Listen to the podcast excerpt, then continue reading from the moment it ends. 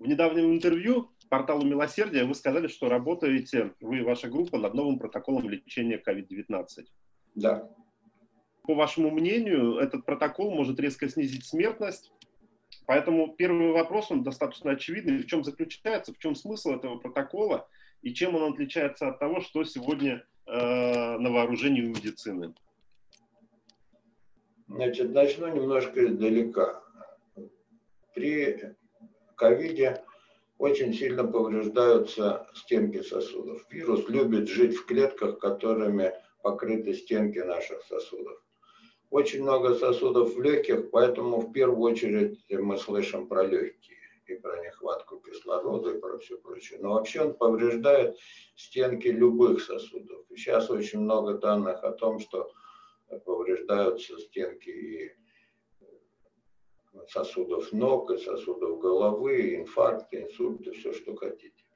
И при повреждении стенок сосудов, это нормальная наша э, реакция нашего организма. Система свертывания обязательно включается и создает небольшой тромбик, который закрывает поврежденное место.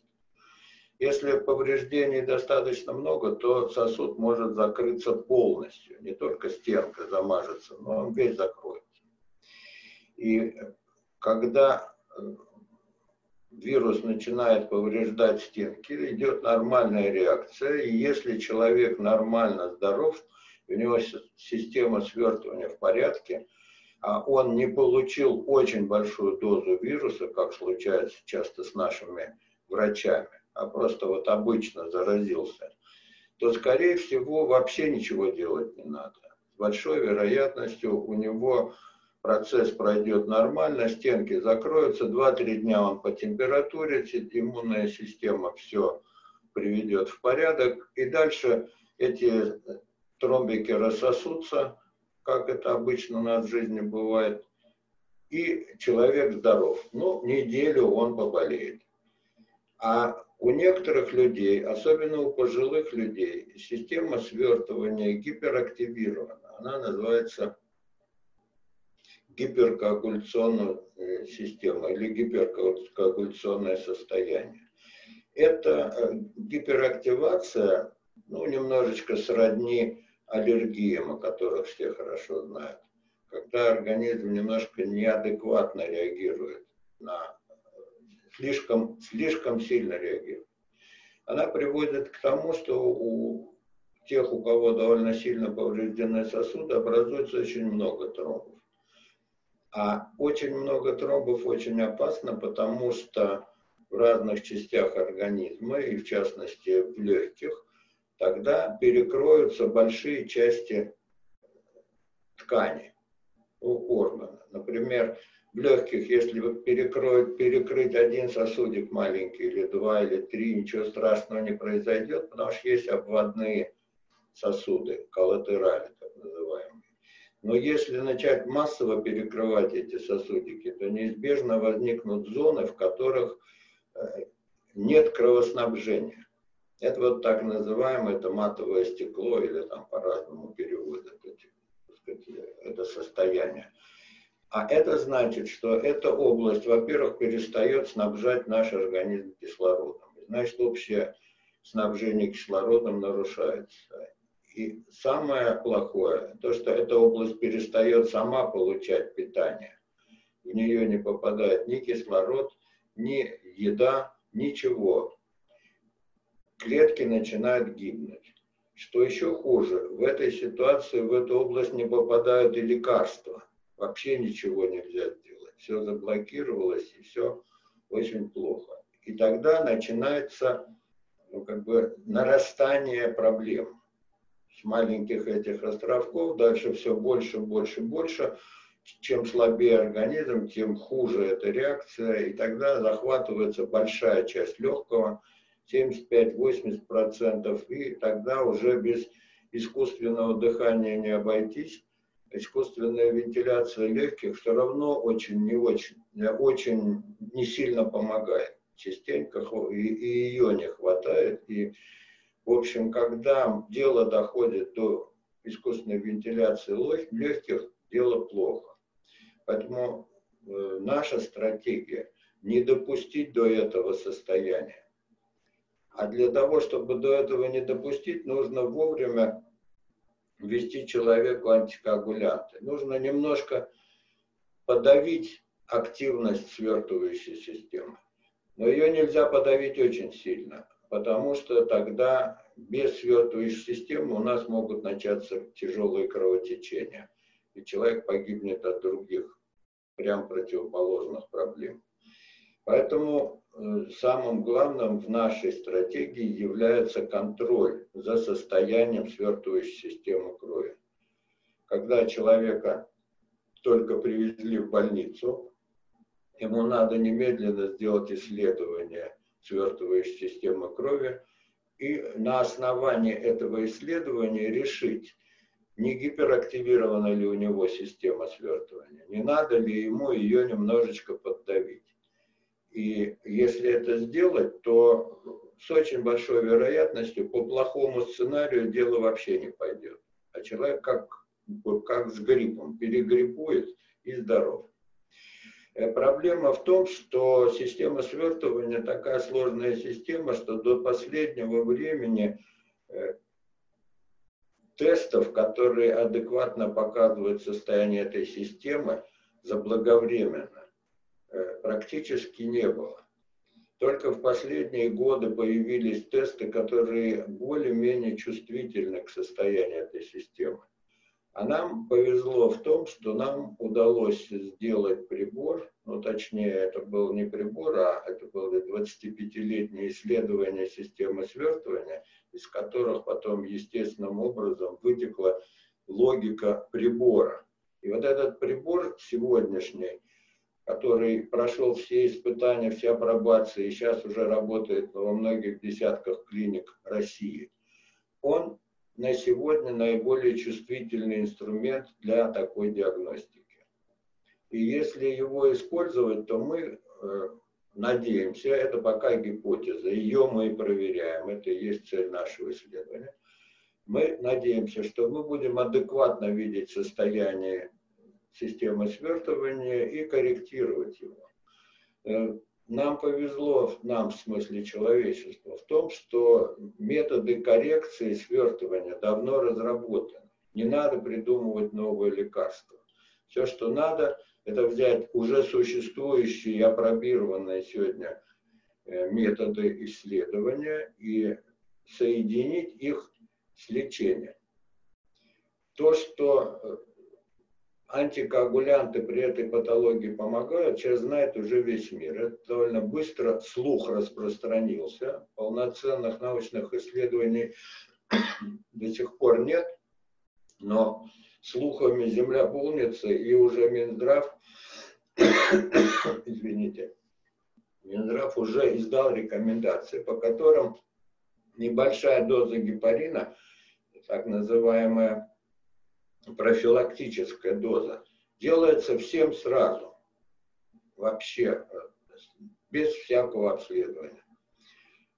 И больше того, в магазине, э, магазине, в аптеках сегодня продается гепарин, ну, в разных формах, кликсан он называется, прямо в виде шприца, можно самому себе сделать инъекцию подкожно, что очень просто, и тем самым придавить э, это свертывание и немножечко так сказать, ну, уменьшить риск вот этих самых тяжелых тромбозов этого тяжелого течения этой болезни. Э, хорошо ли это? Ну, безусловно, да. Сейчас мы видим, мы в клиниках работаем, мы видим, что тот факт, что сейчас стали применять гепаринотерапию массово повсюду, это очень здорово. Это сильно помогает уменьшить процент больных, которые попадают в реанимацию. Но, но вот наши данные уже сейчас накопленные, а мы уже набрали примерно 500 пациентов, хотя на самом деле нам нужно ну, хотя бы тысячу. Э, они уже показывают, что вот успех этой слепой гепаринотерапии, когда извините, слепой гепаринотерапии, когда мы не контролируем состояние системы свертывания. Он эффективен примерно в половине случаев. А в другой половине гиперкоагуляция остается. Она понижена, но она все равно есть. И этим людям нужно было бы увеличивать дозу гепарина. И врачи интуитивно это понимают. Когда они видят, что пациенту становится хуже, они увеличивают дозу гепарина. И в этих самых реанимациях льют этого гепарина уже совершенно сумасшедшее количество. Извините. Но э, проблема в том, что, как я уже сказал, в реанимации, когда уже 80% легкого заблокировано, сколько не лей, это мало помогает. Лекарство не попадает туда, куда нужно. И поэтому, на, мой, на наш взгляд, мы можем очень сильно улучшить результаты лечения, если будем с самого начала тестировать состояние системы и заранее, не потом, когда уже поздно, а заранее будем корректировать дозу гепарина, чтобы у всех пациентов э, мы не видели этой самой гиперкоагуляции. Вот довольно пространно, но более-менее, э, по-моему, понятно, э, о чем идет речь, что мы, собственно, предлагаем. Если говорить о этом документе, разработанном вами, об этом протоколе, разработанном вами и дальше, то интересует его судьба. Э, ознакомлен ли с ними, с этим документом Минздрав? Какая на него есть реакция вообще в стране? Какая реакция за рубежом? Известно ли вам? Без протокола работать вообще бесполезно. Протокол есть, он сделан заранее, то есть намечен план исследования. Он состоит из двух этапов. Первый этап этого протокола наблюдательный. Мы не вмешиваемся в работу врачей, мы только измеряем состояние пациентов и сравниваем его с другими тестами и с клиническим состоянием. Этот протокол создан, утвержден этическими комитетами больниц, где мы работаем, он известен Минздраву. Минздрав было написано письмо о том, что мы планируем такое исследование. И э, Минздрав в каком-то смысле в контакте с нами. Поскольку исследование сейчас уже ведется в 11 клиниках, вы понимаете, что без документов это просто так самодеятельно делать нельзя. И с кондачка делать, а вот завтра я буду делать по-другому, тоже нельзя. Поэтому протокол есть, и он очень жесткий. Наоборот, проблема у нас, мы воюем с врачами и медсестрами, которые его нарушают. Это первая часть протокола. Ее задача подтвердить правильность нашей гипотезы или ее опровергнуть. Во всех 10 клиниках сидят мои команды обученных людей, лаборантов. И это то, почему я объявлял призыв добровольцев. Мы набрали примерно 50 человек добровольцев, примерно 20-25 человек это сотрудники мои и тех клиник, в которых этот прибор был и раньше, и они уже давно наш метод знают и с ним работали. И вот эти команды, обученные нами, одетые нами, защищенные нами, потому что я не доверяю нашим больницам, там все по-разному и они же, эти люди, добровольно согласились отказаться от всякой общественной жизни. Они ушли из своих семей на пару месяцев. Мы им сняли квартиры рядом с больницами. Они живут в этих квартирах, они ходят на работу и домой пешком, без всякого транспорта, без всяких метро. И тем самым они, во-первых, защищены от того, что могут случайно заразиться на улице или дома, или еще где-то. А во-вторых, если вдруг они заразятся в больнице, то они не вынесут эту заразу куда-нибудь еще. И вот эти команды, 11 команд в 11 клиниках Москвы, они героические люди на самом деле. Они на все это пошли, они прекрасно работают. И эти 70-75 человек ни один из них за это время, а мы работаем уже два месяца, не заболел. Ни один. При том, что кругом сплошь болеют. Ну, например, в их семьях часто, например, есть люди, которые заболели. Мы все сделали в каком-то смысле удачно и хорошо, потому что сделали все очень строго. Ну вот, это я отвлекся на э, добровольцев, поскольку я очень ценю то, что они делают, они просто совершенно героические люди. Но так и должно быть в такие острые эпидемические ситуации в стране. Э, они измеряют состояние этой системы. То есть они добавляют информацию к той, которую обычно собирают врачи. И мы эту информацию сравниваем. Мы ведем пациента от момента поступления его в клинику и до выписки или, или там другого исхода. И на основании этих данных мы уже начали этот анализ, и он уже показывает предварительно, вот, что мы правы. Ну что, например, 50% пациентов, которым начинают колоть гепарин сразу, этого гепарина недостаточно, его надо дозу увеличивать.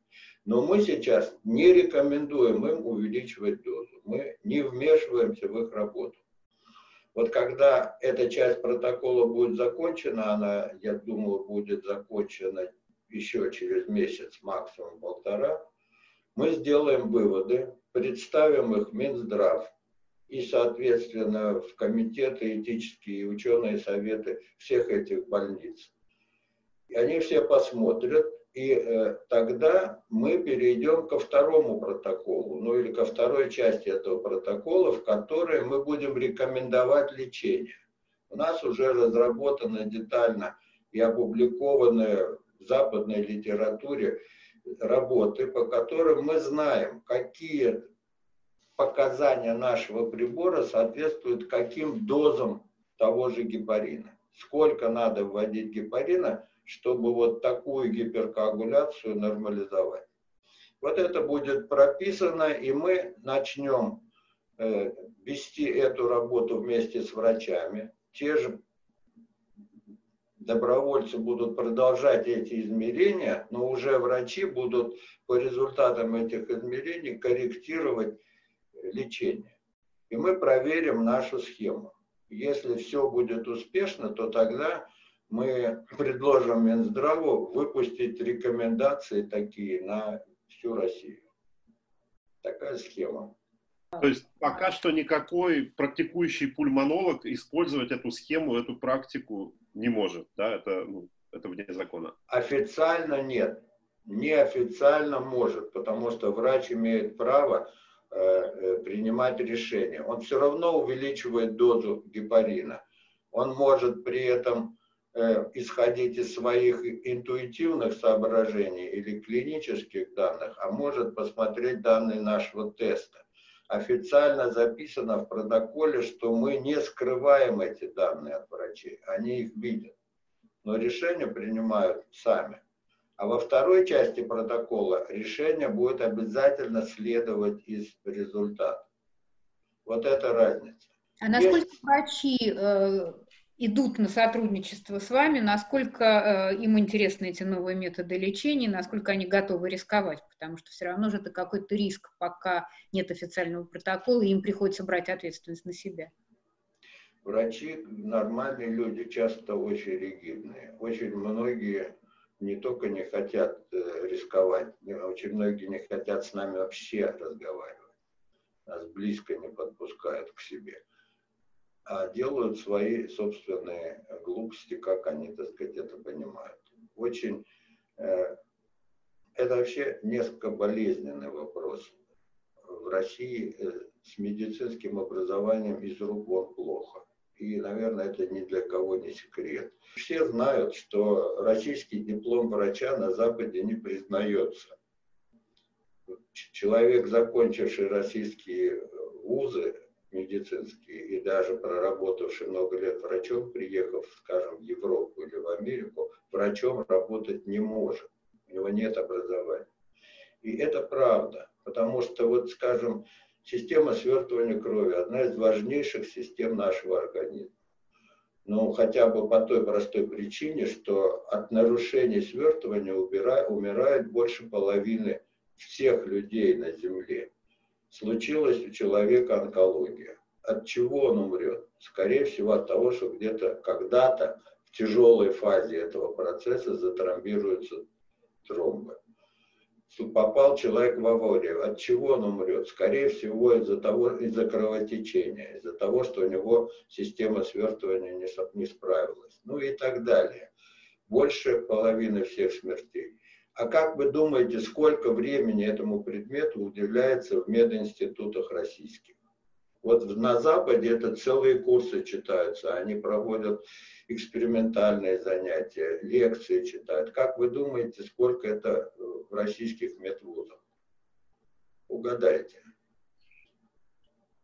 Семестр. Одна лекция, одна лекция в патофизиологии. Все. Никаких практических занятий, никаких курсов, никаких целых семестровых или двухсеместровых обучений. Они вообще ничего не понимают про эту систему. Неудивительная их реакция. Но не все так. Есть врачи, мы все-таки сейчас ведем работу в 11 клиниках, и есть врачи, которые понимают, что вслепую работать нельзя. И они идут на сотрудничество с нами, и они стараются нам помочь ну, далеко не все, а, они сразу же кидаются лечить. Они просто помогают нам получить корректный результат, что тоже очень непросто, потому что ну, всякое вранье и безобразие пронизывает всю нашу жизнь. Например, медсестры халтурят просто так, что страшно сказать неправильно набирают кровь, не, не вовремя приносят ее в лабораторию и вообще, так сказать, делают множество всяких нарушений, которые приводят к тому, что анализ оказывается враном. Ну, а врачи, зная это, не очень на анализы обращают внимание. Получается средневековая медицина, что, конечно, нам всем потом выходит Богом. Ну, тем не менее, я еще раз повторю, есть прекрасные врачи, доучившиеся сами, не в мединститутах, которые все понимают и которые с удовольствием с нами сотрудничают в надежде на то, что будут рекомендации, которые им помогут более точно и лучше лечить. Но есть и другие врачи, ну их очень мало, но есть, энтузиасты, которых не остановить, которые уже давно лечат с помощью нашего прибора. Прибор-то продается в России уже многие годы. И я знаю таких врачей. Они в совершеннейшем восторге. Они говорят, да плюйте вы на все эти исследования, мы давно знаем, что это очень сильно помогает. И давно лечим с помощью вашего прибора. Ну, э, я не буду называть этих врачей и, так сказать, мы не будем сейчас касаться этого, это все-таки неправильная схема работы. Правильная схема работы – провести строгое научное исследование, опубликовать его результаты для всего мира, получить соответствующие рекомендации Минздрава и дальше уже, чтобы все шло своим чередом.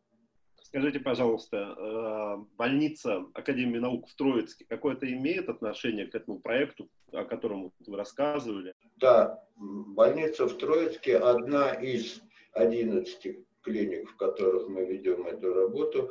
И больница в Троицке одна из лучших больниц, потому что э, это академическая больница. И в этом смысле она более академична. Она больше склонна слушать ученых. Во-вторых, там есть научный руководитель этой клиники. Кроме директора, есть еще научный руководитель э, Александр, Сергей Александрович Румянцев, член-корреспондент Российской Академии и хороший ученый. Он один из инициаторов этого проекта, он э, очень нас поддерживает, и вообще вся эта клиника прекрасно работает лучше всех, наверное, с точки зрения взаимопонимания и контакта между исследователями и клиницистами. Есть такая непрекращающаяся дискуссия о том, что выдержала ли российская медицина, российское здравоохранение удар пандемией. Кто-то считает, что да, кто-то наоборот говорит, что европейский и американский опыт гораздо более передовой, и, в общем-то, есть чему учиться, есть из чего извлекать уроки. На ваш взгляд, все-таки российская медицина смогла дать отпор коронавирусу? Дает вообще, будем говорить, во времени настоящем? Вы знаете, ну, собственно, российская медицина, такая, какая она есть, она делает все возможное в рамках своих возможностей, чтобы с этим бороться. Э, они большие молодцы.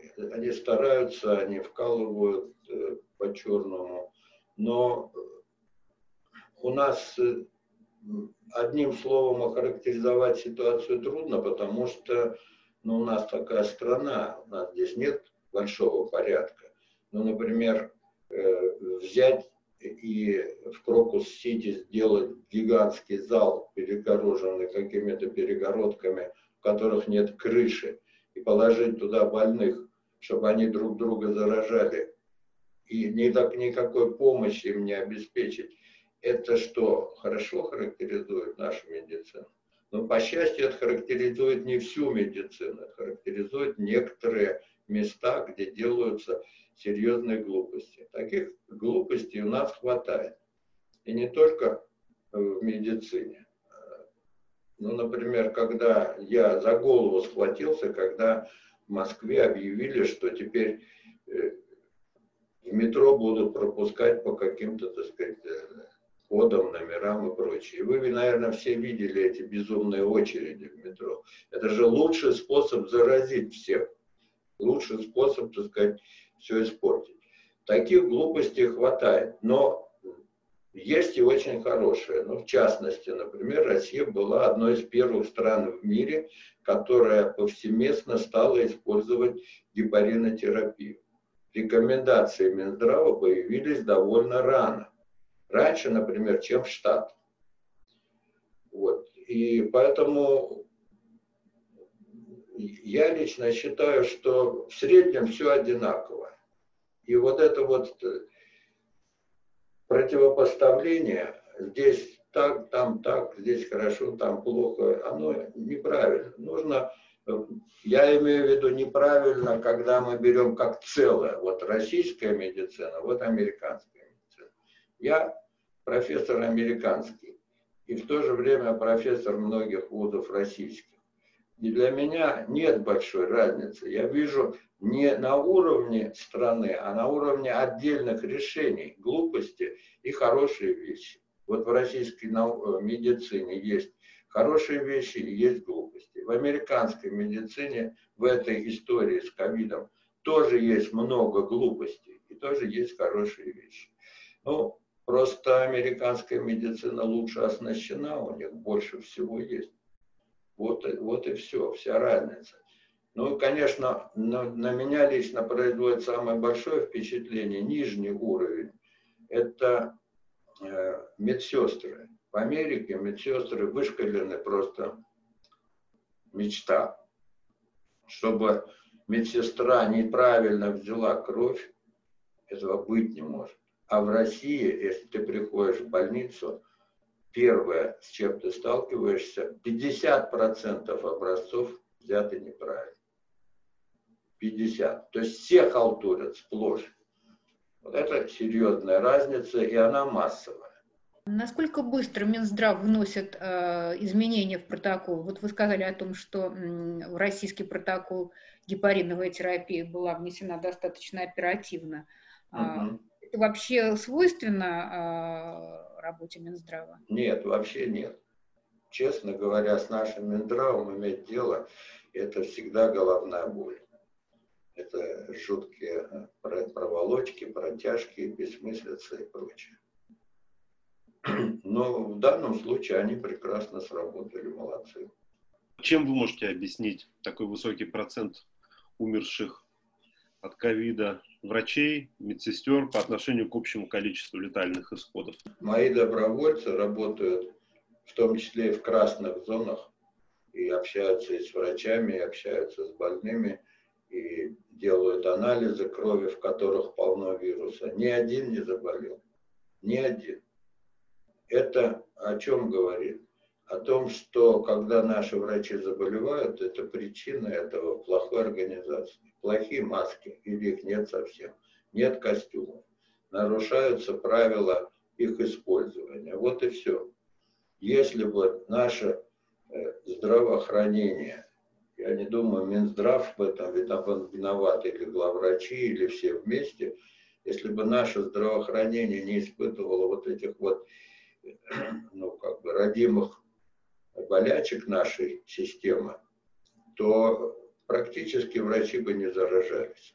Это можно сделать, это легко делается, я знаю это на нашем собственном примере. Ну, а когда больнице нет масок, когда медсестер заставляют работать по 12, даже иногда по 24 часа в день, не снимая костюмов, потому что костюмов мало и их, так сказать, надо, так сказать, экономить, тоже мне экономия. Но понятно же, что начинаются всякие нарушения, и все это идет кувырком. А частенько просто говорят, вот, например, было просто преступное решение, которое было принято не знаю кем, это отправить э, студентов мединститутов в клиники, не обеспечив им защиту и не проведя соответствующего обучения. Их заставили работать санитарками, медсестрами, не обучив, как брать кровь, не обучив тому, как надо защищать себя, и не снабдив их даже маской. Им говорят ну, совершенно преступные вещи. Говорят, вы дали клятву Гиппократа, идите на амбразуру и закрывайте грудью эти дыры, которые в нашем э, здравоохранении есть. Масок нет, но вы все равно идите работать. Ну, это, конечно, преступление. Это есть. А так, в целом, по-моему, никаких проблем сделать вероятность заболеть нашему врачу или медсестре ничтожно маленькой очень велика. Он скорее заразится в метро или где-нибудь еще, э, и от этого тоже надо было бы их защитить, но никто этого не делает, кроме нас. Мы поселили наших людей рядом с больницами, изолированно от семей. Мы не, не первые изобретатели этого. Вот э, госпиталь, в котором, э, который рядом с университетом, ну, университетский госпиталь в университете, в котором я работаю в Штатах. Университет снял Шаратон полностью весь. Заселил его врачами. Врачам не разрешают ездить домой. Шаратон стоит на территории госпиталя. Они пешком пять минут на работе. Все. И изолировали. Ни туда, ни обратно заразить нельзя. Ну, конечно, не, речь не идет о том, что здесь масок не хватает или кого-нибудь посылают в зону, говоря, что ты сутки не будешь переодеваться, тебе нельзя одеваться, раздеваться. Всего этой чуши, конечно, нет. А у нас довольно часто есть, но, естественно, люди будут гибнуть. Сколько вы доверяете российской статистике? Вот это соотношение между э, погибшими, умершими врачами от ковида и общей смертностью, оно у нас какое-то уникальное по сравнению с другими странами. Не может это быть связано просто с занижением цифры э, смертельных исходов э, не у врачей, а у обычных людей? Вы знаете, я э, вообще российской статистике не доверяю. Она абсолютно вранная. Просто совершенно. Ни на одну цифру положиться нельзя. Я же вижу, что происходит. Я вижу, сколько людей и как проходят через это кризисную ситуацию. Все-таки 10 клиник Москвы – это много. А у меня каждый день вечером 21 час Москвы отчет из всех клиник, детальный, подробный, с разбором всего, что происходило в течение дня. Я достаточно хорошо вижу, что происходит. И поэтому цифры, которые меня называют, ну, это ну, просто нелепость. Я даже не смотрю в эту сторону. Но цифры подтасовываются, извините за это слово, но они подтасовываются на низовом уровне или потом подверстываются под какие-то? Вот этого я не знаю, больше того и знать не хочу, понимаете. У нас такая сложная система подтасовок, что фантазировать на эту тему не хочется и неинтересно. Если подтасовывают, то уже плохо. А вот кто, как, каков механизм, да какая разница? Не должно быть этого. Надо, чтобы все честно знали. Если в Нью-Йорке самая высокая смертность в мире, мы знаем об этом и верим. И никто этого не скрывает. А какая она в Москве, никто не знает. Ну, то есть я уверен, что даже министр здравоохранения не знает, что система жульническая настолько, что ни один человек в стране не знает истинную картину. Вы только что сказали о том, что вы каждый э, вечер общаетесь со своими коллегами, которые работают по вашей программе в клиниках. А, бывают ситуации, когда они видят, что э, лечение надо корректировать и не могут, э, ну, не связаны руки, они не могут требовать и даже настоятельно рекомендовать врачам, чтобы изменить тактику лечения. Конечно, да. Конечно, это неизбежно. Мы стараемся работать. У меня круглосуточная работа в три смены. Мои э, лаборанты работают в клиниках с одной целью, как можно быстрее получить настоящие, надежные научные данные. Их нельзя получить по 10 пациентам или даже по 100 нужны тысячи. И мы поэтому изо всех сил стараемся как можно быстрее набрать хотя бы тысячу, а лучше больше случаев, которые мы исследовали детально со всеми особенностями. Тогда будет настоящая наука, которая будет интересна всем. Я уверен, что эти результаты лягут в основу не только российских решений медицинских, но и во всех других странах к этому прислушиваются. А эти 11 клиник, они были как отобраны? Это какие-то ваши личные контакты или э, административные решения? Знаете, административных решений не было. Огромную роль в этом сыграл Александр Григорьевич Румянцев, академик, э, президент э, детского центра, национального центра, как он называется, национальный детский центр гематологии, онкологии, иммунологии имени Дмитрия Рогачева. Вот. Э, он, мы с ним очень давно знакомы. Э, в его центре я налаживал гемостаз. И это была целая эпопея. 10 лет тому назад, мы, когда он, этот центр только открылся, может не 10, может 8, мы с ним э, вместе стали э, налаживать, ну, он все налаживал, он был директором генеральным этой всей конструкции, но гемостазом занимался я. И э, оказалось, что э, все было в жутком состоянии. Пришлось все переломать напрочь. Пришлось отделить гемостаз от общей э, клинической лаборатории, которая делала стандартные анализы по стандартным тестам потому что они не могли проследить за медсестрами. Мы создали специальную службу, специальный отдел, который занимается гемостазом, и там есть люди, которые контролируют работу медсестер. Ежемесячно проводят обучение, поскольку медсестры часто меняются. Мы разработали тесты, которые позволяют поймать медсестру за руку, если она сделала неправильный забор крови мы следим за тем, когда и что они сдают. Мои сотрудники знают каждую медсестру в каждом отделении. И администрация, ну, благодаря как раз Александру Григорьевичу, э, штрафует, то есть лишает премии тех медсестер, которые правила нарушают. Удалось сократить брак с 50% до 5%. Все равно он остался. Все равно есть халтурщицы, которые делают это, но все-таки 5% это уже не 50. И вот Александр Григорьевич именно в силу широты кругозора сразу присоединился ко мне. Я даже не могу сказать, может быть, это его было предложение начать этот протокол разрабатывать. Мы с ним вместе разработали этот протокол. Э, мы э, с его подачи обратились в разные клиники. И вот Троицкая клиника была одна из первых, куда мы попали, так сказать, по блату.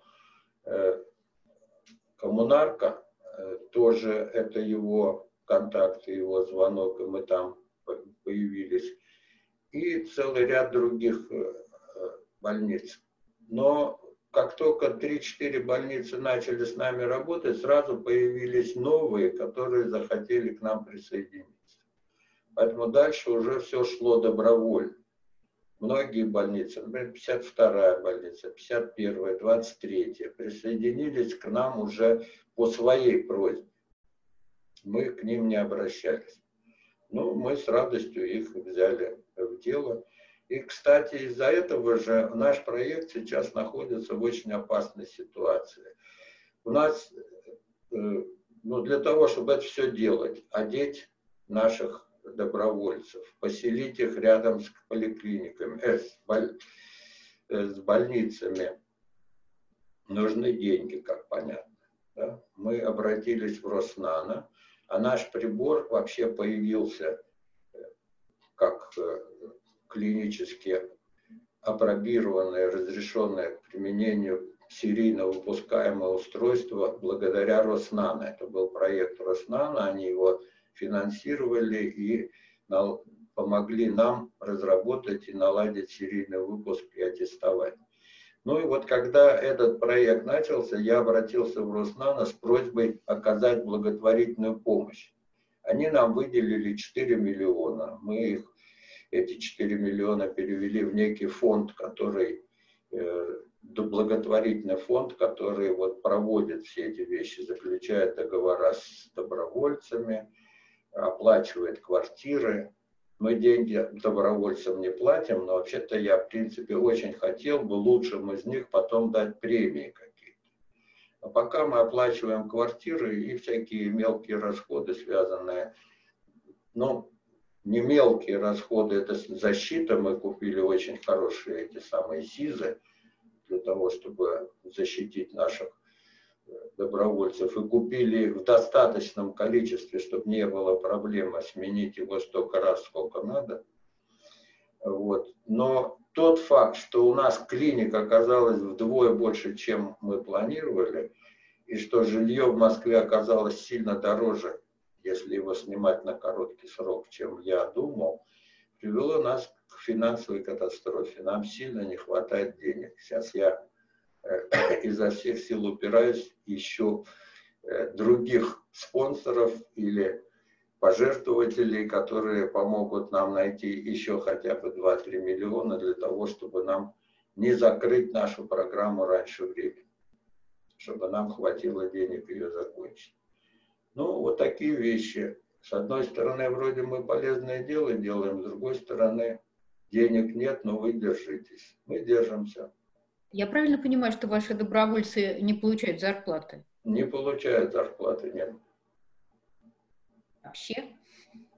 Нет, но многие из них где-то работают, и администрация пошла навстречу, она сохранила ту зарплату, которая у них была буквально несколько, несколько человек есть, которые в это время нигде не работают, пошли к нам добровольцы. Мы им даем, чтобы они деньги, чтобы они не умерли с голоду. Они получают по 15 тысяч в месяц, несколько человек. Остальные не получают ничего. Такие вот очень жесткие условия. Конечно, в Америке все было бы иначе. Но мы не можем по-другому, у нас нет денег. Как вы считаете, насколько меры, которые принимают сегодня власти, они адекватны ситуации? Вы знаете, это вопрос непростой. Дело в том, что э, жесткость карантина и э, вообще необходимость карантина, они в очень сильной степени зависят от пропускной способности медицины. Дело в том, что карантин не решает проблему. Он ведь временная штука, правильно? Но он же не будет вечно продолжаться. А болезнь пойдет на спад только тогда, когда ну, 60-70% всех людей, всей популяции переболеет этой болезнью. Поэтому задача карантина – дать возможность медицине справиться с потоком. Если сразу все население за в течение месяца заболеет, понятно, никакие больницы не справятся. И сейчас они захлебываются. И в этом смысле жесткость карантина или его не жесткость зависит от этой самой способности. Швеция, например, не ввела карантин вообще. Ну и все об этом так громко кричат, мол, как здорово, как здорово, смотрите, можно без карантина. Но, извините, пожалуйста, шведам не нужно было вводить карантин. Они объяснили людям, словами, что надо делать, и те это безукоризненно выполняют. Значит, все ходят в масках, в магазинах близко друг к другу не подходят, пикники не устраивают. Чем это не карантин? И тем не менее, у них смертность на миллион человек гораздо выше, чем в соседних странах, которые карантин ввели. Или Белоруссия, которая у нас не ввела карантин тоже. Но у них и смертность нулевая, да? если так вот посмотреть по статистике. Ну, просто Белоруссия часть Советского Союза. У них может быть какая угодно смертность, хотите даже отрицательная. Пожалуйста, любые цифры могут нарисовать. Поэтому карантин, я считаю, нужен, особенно в таких безалаберных странах, как Россия. Он очень нужен. Его все равно нарушают со страшной силой. И поток больных огромен. И наши клиники, в общем-то, захлебываются. И поэтому сказать, что вот он слишком жесткий или не слишком, я не берусь. Ну, но он очень нужен.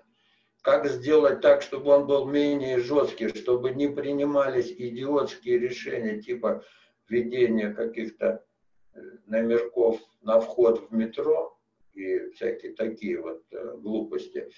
Ну, очевидно, что это, это уже как бы издержки системы. Тут э, нельзя сказать в целом. А вот э, завтра взять и отменить карантин в Москве, например, будет очень плохо.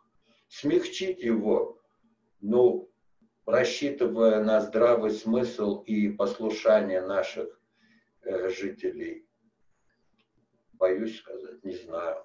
У нас и так не очень-то народ слушает. Вот я смотрю по знакомым в Москве, сколько э, народу мне месяц тому назад заявляло, да ну, что это за чушь вообще, да какой там вирус, да ерунда, я этого всего не боюсь. И они плевать хотели на этот карантин. Половина из них сейчас уже заболела, и уже так никто не говорит. И уже все тщательно стараются сидеть дома и не высовываться но это уже поздно. Это уже не очень помогает. Поэтому мне кажется, что более-менее нормально. Конечно, перегибы есть, но в принципе карантин и довольно сильный карантин очень нужен нашей стране. В том случае, если человек заболел, самый разумный алгоритм поведения, самая э, разумная схема, по которой он должен действовать, как ему обезопасить себя от каких-то лекарств, э, там, дженериков или вообще просто неэффективных, которые ему выписывают.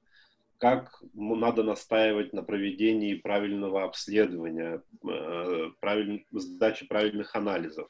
В общем, как правильно выстроить эти отношения с, с медработниками, которые, в общем-то, не всегда любят, когда им задают какие-то дополнительные встречные вопросы. Не знаю. Это трудный очень вопрос, на который у меня нет ответа. Потому что, э, с одной стороны, я не очень рекомендую людям срочно бежать и обращаться к врачам, потому что они могут попасть в разные условия. У нас очень разные врачи и очень разные клиники. И может стать хуже, потому что подавляющее большинство наших людей, э, в общем-то, вообще, в принципе, смертность от этого э, вируса не очень высокая. Всего там пару процентов. То есть у каждого из нас вероятность выздороветь, переболеть недельку и выздороветь очень велика. Поэтому очень быстро бежать в больницу не надо. Это мое мнение. Но с другой стороны, э, запустить болезнь тоже плохо. И поэтому, в общем, то, что можно рекомендовать людям, это, ну, подождать день, два, три, если у тебя высокая температура, сильный кашель, и это не проходит, то, конечно, а, вызывать скорую и стараться надеяться на то, что ты попадешь в хорошую клинику и тебя будут хорошо лечить. Ну, как-то так, не знаю, нет хороших рекомендаций. Я не могу рекомендовать людям делать самим себе наш анализ и делать себе уколы. Понимаете, это все-таки немножко другая вещь.